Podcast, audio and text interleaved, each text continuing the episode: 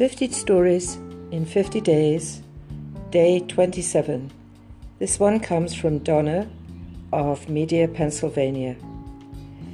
And Donna's story illustrates how very often time bank exchanges have a surprising element that ends up playing out in somebody's life for much longer term, as did an earlier story about Artika, whose basin leaked and whose hot water went wasn't working, and she found a time bank member to fix them who became a great, great friend. So, in this case, Donna shares how she had moved back to media from Delaware after her marriage had ended. She was feeling lost and alone, and she was very uncertain about how she would get her needs met. For her first exchange, she helped a woman she didn't know clean up her beautiful garden, and here was the surprise. It turned out that this time bank partner was a master gardener and extremely knowledgeable about gardening. So, Donna writes, Here I could work with an expert, learn valuable skills, and help her out at the same time. Win win. Three years later, I now have a career in gardening through time banking, I've gotten and provided a wide range of services. In two years, I made 184 time bank exchanges. That's two per week. So it really helped. The best aspect of the time bank for me was the community that I built through the exchanges. It felt like a real safety net. The gifts just kept on coming. That is the end of day 27.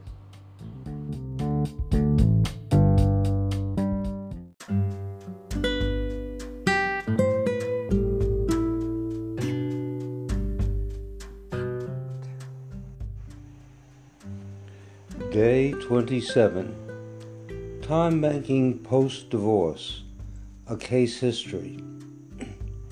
Typically, both partners in a marriage ceremony recite these words I take you to be my lawfully wedded husband or wife, to have and to hold from this day forward for better, for worse, for richer, for poorer, in sickness and in health until death do we part.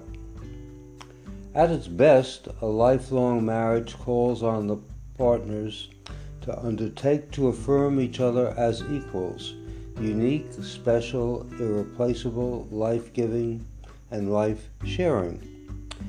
Yet, more than 50% of weddings end in divorce. It doesn't get better. 60% of second marriages and 73% of third marriages end in divorce. That breakup, that loss can be devastating.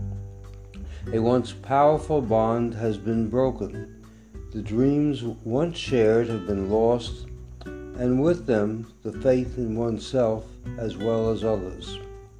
This story shares how one time banker found it possible to trust again after her marriage had ended.